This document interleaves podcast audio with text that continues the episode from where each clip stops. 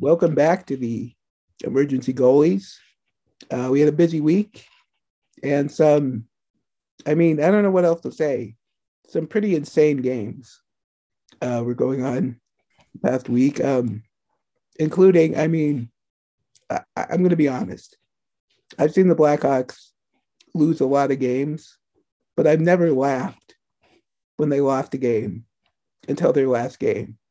Because, I mean, can we just talk about that goal? What was that? Yeah, that was definitely a, a fitting end to a, a, pretty epic collapse by the Blackhawks. Um, you know, it was certainly some a, a, very bad break there.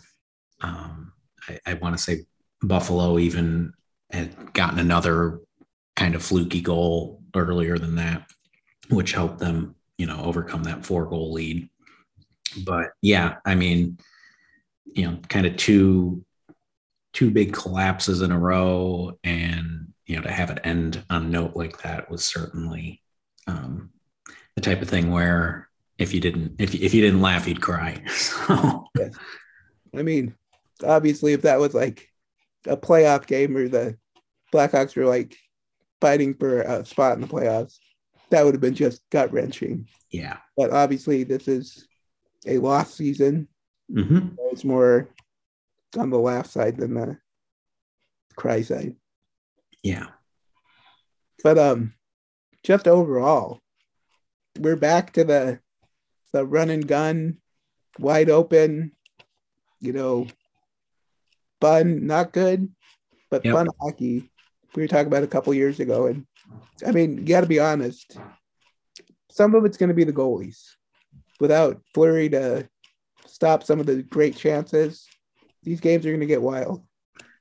Absolutely, and you know, it, uh, unlike in years past, um, you know, we're not quite sure that the Blackhawks have the firepower to run and gun with teams anymore. Although you know the offense has definitely improved over the last month or two. Um, they definitely scaled things back under the you know the first couple of months under King but they've they've started opening it back up, and yeah, now now we're kind of back to uh, a little bit of run and gun, um, taking a few more chances offensively, and you know some of the some of the offensive players have kind of regained some confidence, and Toews is skating better and seems uh, far more healthy the last month or two than he did the first month or two, so that you know helps extend the lineup a little bit too and you know we're also getting reaching the point in the season where you know it's not just the Blackhawks playing for nothing but pride. Yeah. Uh, you know, they're they're starting to, they're starting to face some other teams that you know aren't going to necessarily bring their A game every night. Mm-hmm. Yes, and um, the other thing that it, I mean, it's just been a few games, but you know, Raddysh has really helped. He's been a surprise. I, I mean, I guess because he was buried in Tampa that he had skill, but he's been pretty good.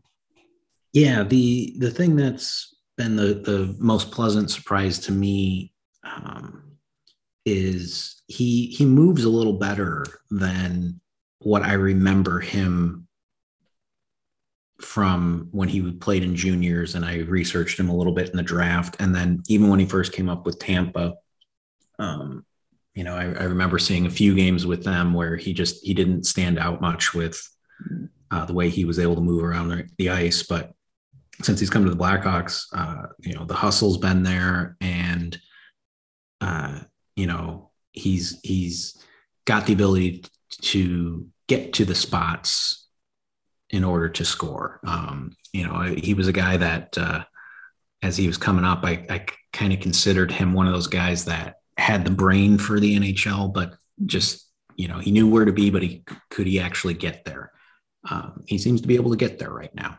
Yeah, and that's definitely a bonus because he does have an NHL caliber shot. He's got he's got the hands to to put up some points, and um, he's one of those guys, kind of like Dylan Strome, where he understands where everybody is out on the ice, and just can he get to the yeah, yeah. You know, he's he's he's got uh, he's got some skills. So, um, he's definitely taking advantage of his opportunity. Now, this is, uh, you know, one of those situations where we do need to kind of wait and see how how it plays out. Yes. Uh, he wouldn't be the first guy who was buried in a tough situation, gets to a new team, has a fresh opportunity, gets off to a fast fast start, and then you know eventually it kind of you know that the, the, the newness factor and the excitement kind of wears off and you know the, the effort level maybe declines a little bit. Um, you know i hope that's not the case. I don't I, I don't expect that necessarily to be the case but i also don't expect them to continue to kind of keep at a, a point per game pace yes. either. Um, but you know it does give me some hope that yeah you know maybe he is a potential second line winger um, or at the very least, I, I feel more confident that he can at least fill a third line role for a while. And, you know, even if at, you know, he's 24. So, you know, I mean, he's kind of in that same age range as like Dylan Strome again. So is he necessarily a long-term piece? Probably not. But if he continues to perform well as a guy with two years left on his deal at like I think he's his salary is under nine hundred thousand per year. He could certainly be another guy that we could flip to a contender, um, you know, in a year or two, and hopefully get a, a you know a, a, pretty good return. So yeah, that's a couple of trades that they've gotten some decent pieces. Exactly. Kim and Lafferty that you mm-hmm. might make a flip. Yeah, you know, I was a little surprised that that they didn't flip Lafferty at the deadline. Um, he is the pending free agent, but uh, at the same time, you know, you get the sense that kind of like Raddysh, he's appreciative of, he, he realizes the opportunity that he's got with the Blackhawks.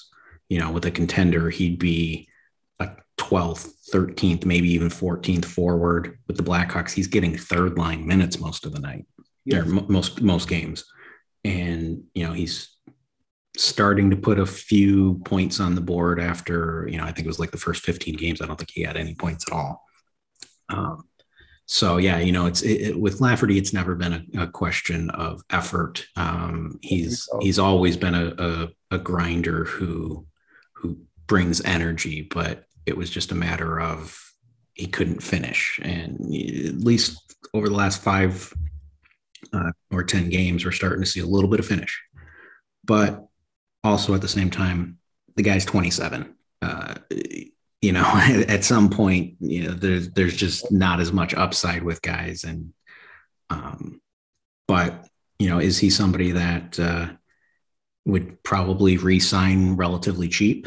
Mm-hmm. Um, you know, probably under a million dollars. And then you could um, maybe you could flip him like like you did with Ryan Carpenter. You know, Carpenter was in a very similar position when he signed with the Hawks. I think he was also 27 was a fourth, you know, 12th, 13th forward with with Vegas. Came here, got consistent minutes, you know, even though it was still mostly on the fourth line, you know, although, you know, we all remember the Ryan Carpenter second line center experiment oh, at yeah. times.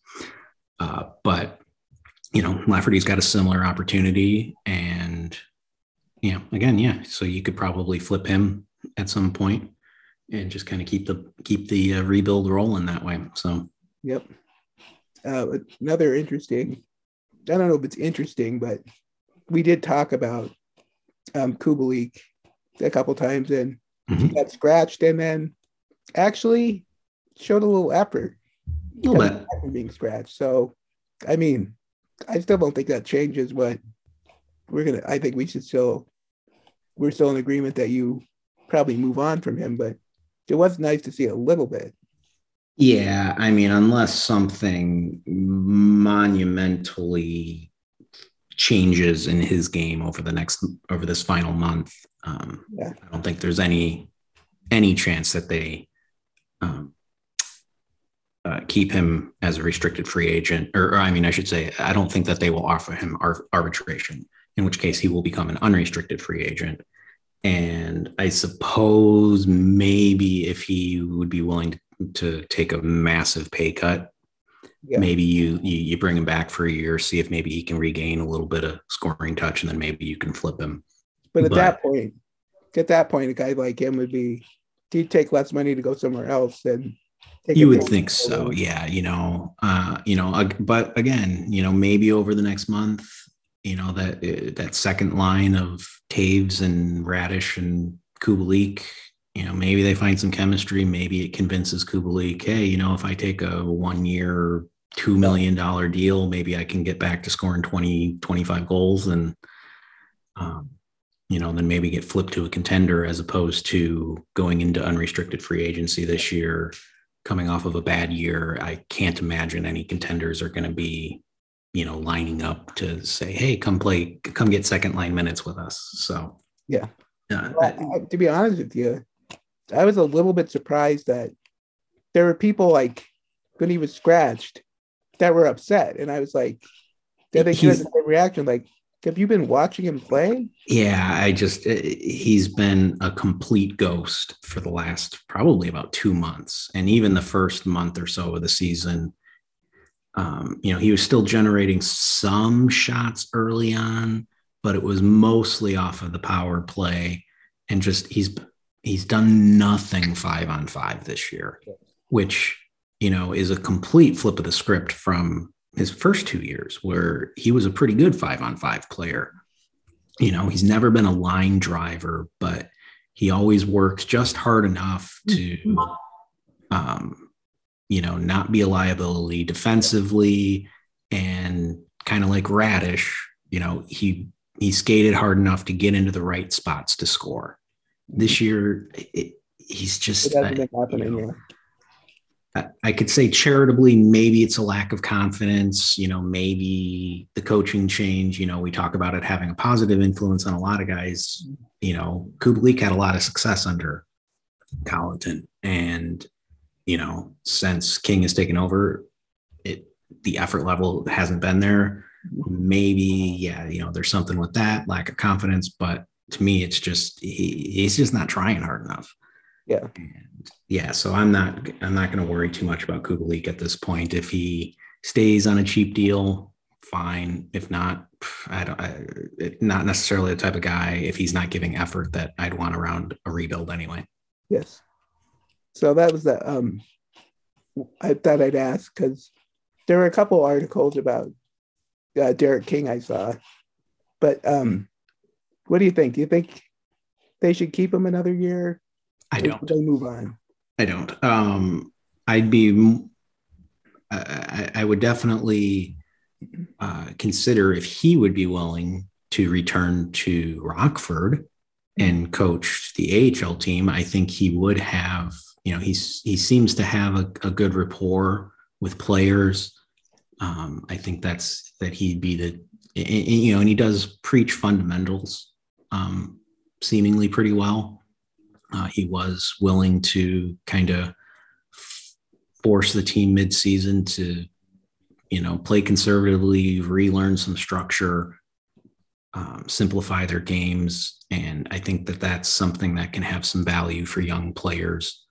Um, you know, especially as some guys have to transition from juniors from being a star on their team to just being another guy and having to maybe learn a different role. You know, guys that were top six guys in juniors you know, might have to settle into being a fourth line grinder type. And I think King could probably have a good influence on those type of players.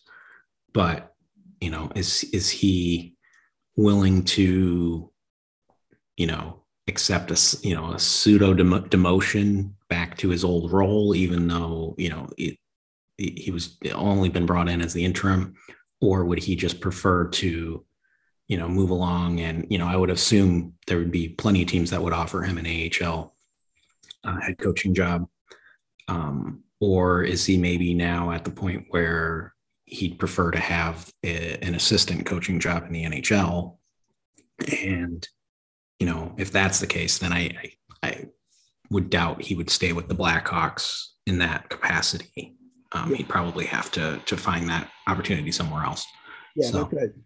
I was gonna say, because that was my. I think you know, he just seems like an interim.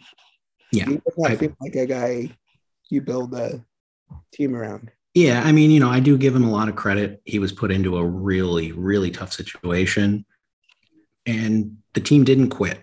Um, you know, I, I, think I mentioned that, you know, the um, even when Colliton took over in very similar circumstances, um, where you know you, you having to replace, you know, in Colliton's case, he was replacing a freaking legend, and you know, and the team immediately started playing worse, but they eventually, you know, kind of rediscovered some things and you know there was at least a slight bit of hope coming out of that that first season. Uh, the case of king i uh, uh, you know i give him credit that the team was in complete disarray uh, mm-hmm. and then like i said he, he came in kept things light kept i, I think at least uh, stabilized it yeah stabilized things kept the guys from uh, overthinking. I think he was smart to kind of simplify things and, um, you know, but I just, I don't think he's the guy that can kind of ramp them back up to the next level. No, I don't think so either. I mean, even this week, he, um, there's some quotes from him where he was saying that the, you know, the team's effort just, they didn't have a good enough effort and mm-hmm. they're giving up the goals. And I, that might be true, but it, it's not, I don't know if it's lack of effort. It's just I don't think they've got the talent, right? defense that you know it, eh, it, there is the other side of things in that you know this team is going to be rebuilding. They are not going to have the talent to compete the next couple of years. Um, so you know, I I don't think it's this other situation where you're going to be able to bring in, uh, you know, a, a top line veteran coach. And in some ways, you know, would King make a decent sacrificial lamb um, yeah. where, you know, he would teach some young kids to, to, well, that would be the argument you'd make. Yeah. You know, he'd teach them to be professional. He would teach them, uh, you know, he would keep, you know, like I said, keep things light. Uh, he's, he does have a sense of humor. I don't think he would necessarily be one of those coaches that would get angry and um, let the losing get to him a lot. And I think that's probably good to kind of keep that and kind of influence away from the players. So in that regard, you know, uh, if you keep them for a couple of years and then well, you know, dump, dump them once the talent level starts to increase. Yeah, I mean, if you use like a, you know, reference from a different sport, kind of like the Cubs and um, when their original rebuild before the World Series, right? Where they had like a Rick Renteria, you know, like yeah, and then well, and, and, you know, honestly, you could say the same thing with Renteria when he moved to the South Side. You know, mm-hmm. he got them through the rebuild part of it, and then once they were ready to take that next step, they. Uh, you almost you feel know, bad for him. Right, right, and you know, honestly, uh, it not uh, completely different from what the Blackhawks did. I mean, mm-hmm. you know, they walked away from Denny Savard, um, you know, under similar circumstances where, you know, he was a guy that was learning on the job and exactly. uh, kept things light and taught, you know, a lot of young players how to be a professional, but he just wasn't necessarily the right coach to instill the, the, the, the give them that final polish that they needed. Of course, that was a bit of a bit of a stickier situation because he was like a team legend. That's also, yeah. Yeah. Yeah. And well, and not only that, but um, he was very close with the team's, uh, you know, the face of the franchise and, and Patrick Kane too, you know, because, you know, that was one of the things, you know, you always have to consider when, you know, you're changing coaches is, you know, are you going to have a mutiny among the players? Yes. And, you know, I think at least at that point, uh, they were able to get away with it a little bit just because you know Toews and Kane and those guys were uh, gosh I want to say they were still what 20 yeah you know so it was a sort of thing where I, you figured they would bounce back you know it's not it, not necessarily a situation like you had with Quenneville where he was there for a long time and guys had grown up with them and known him for you know a decade. Exactly. uh, so yeah. Yeah I mean and of course it's the NHL it's not like any coach has a long. Exactly. Exactly. I mean, the the Quenneville situation was very unique. Um, you know, you just you don't see that very often anymore, where a guy sticks around as long as he did. Um, so yeah, I mean, whether it's King or a different coach, chances are they're probably going to be gone in two to three years, especially considering they're going to, you know, lose a lot of games the next couple of years, regardless of who the coach is. Yep. So I don't know if you had anything else you wanted to add. Oh, I think we should probably mention, um, you know, I mean, we talked about it a little bit going into the trade deadline, where you know I said there's absolutely no chance Jonathan Toews is moving on. Mm-hmm. Um, you know, it'd be an off-season discussion and I, you know, I do think that that's forthcoming. But you know, part of the other, uh, you know, reasoning for my thought process on that was, oh yeah, you know, his thousandth game. His thousandth game is coming up tomorrow night, and right. you know, we've talked about Kane want, you know, being, you know, still having records out there to chase, and you know, wanting to to kind of rule over the Blackhawks record books. Mm-hmm.